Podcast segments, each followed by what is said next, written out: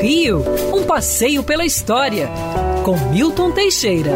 Amigo ouvinte, no dia 24 de setembro de 1834, na sala Dom Quixote do Palácio de Queluz, próximo a Lisboa, falecia o ex-rei de Portugal, Dom Pedro IV. Ele estava corroído pela sífilis, com problemas pulmonares no rim, fígado e bexigas. Estava destruído.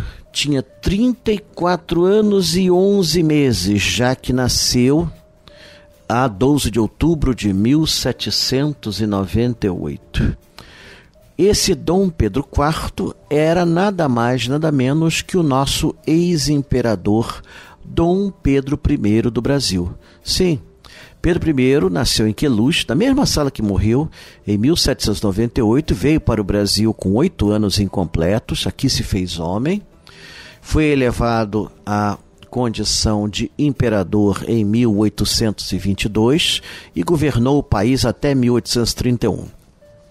Uma vez deposto, depois de, de uma rápida rebelião, ele vai para a Europa, inicialmente para a França, depois para a Inglaterra, onde angaria uma tropa para destronar o irmão usurpador Dom Miguel, que tirara o trono da, da filha de Dom Pedro I, Dona Maria da Glória.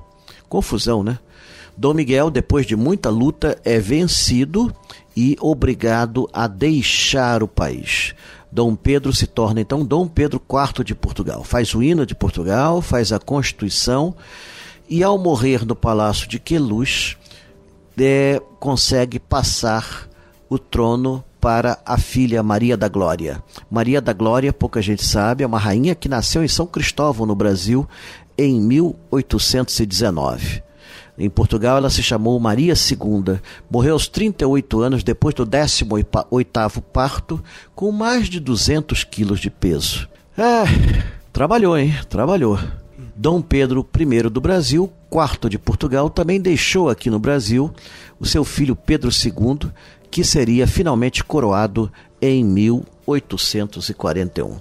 A vida desse homem dá muitos filmes. Realmente foi um grande aventureiro e nos deu a independência sem grandes banhos de sangue, ao contrário dos nossos vizinhos. É isso aí. Muito obrigado e até a próxima. Quer ouvir essa coluna novamente? É só procurar nas plataformas de streaming de áudio.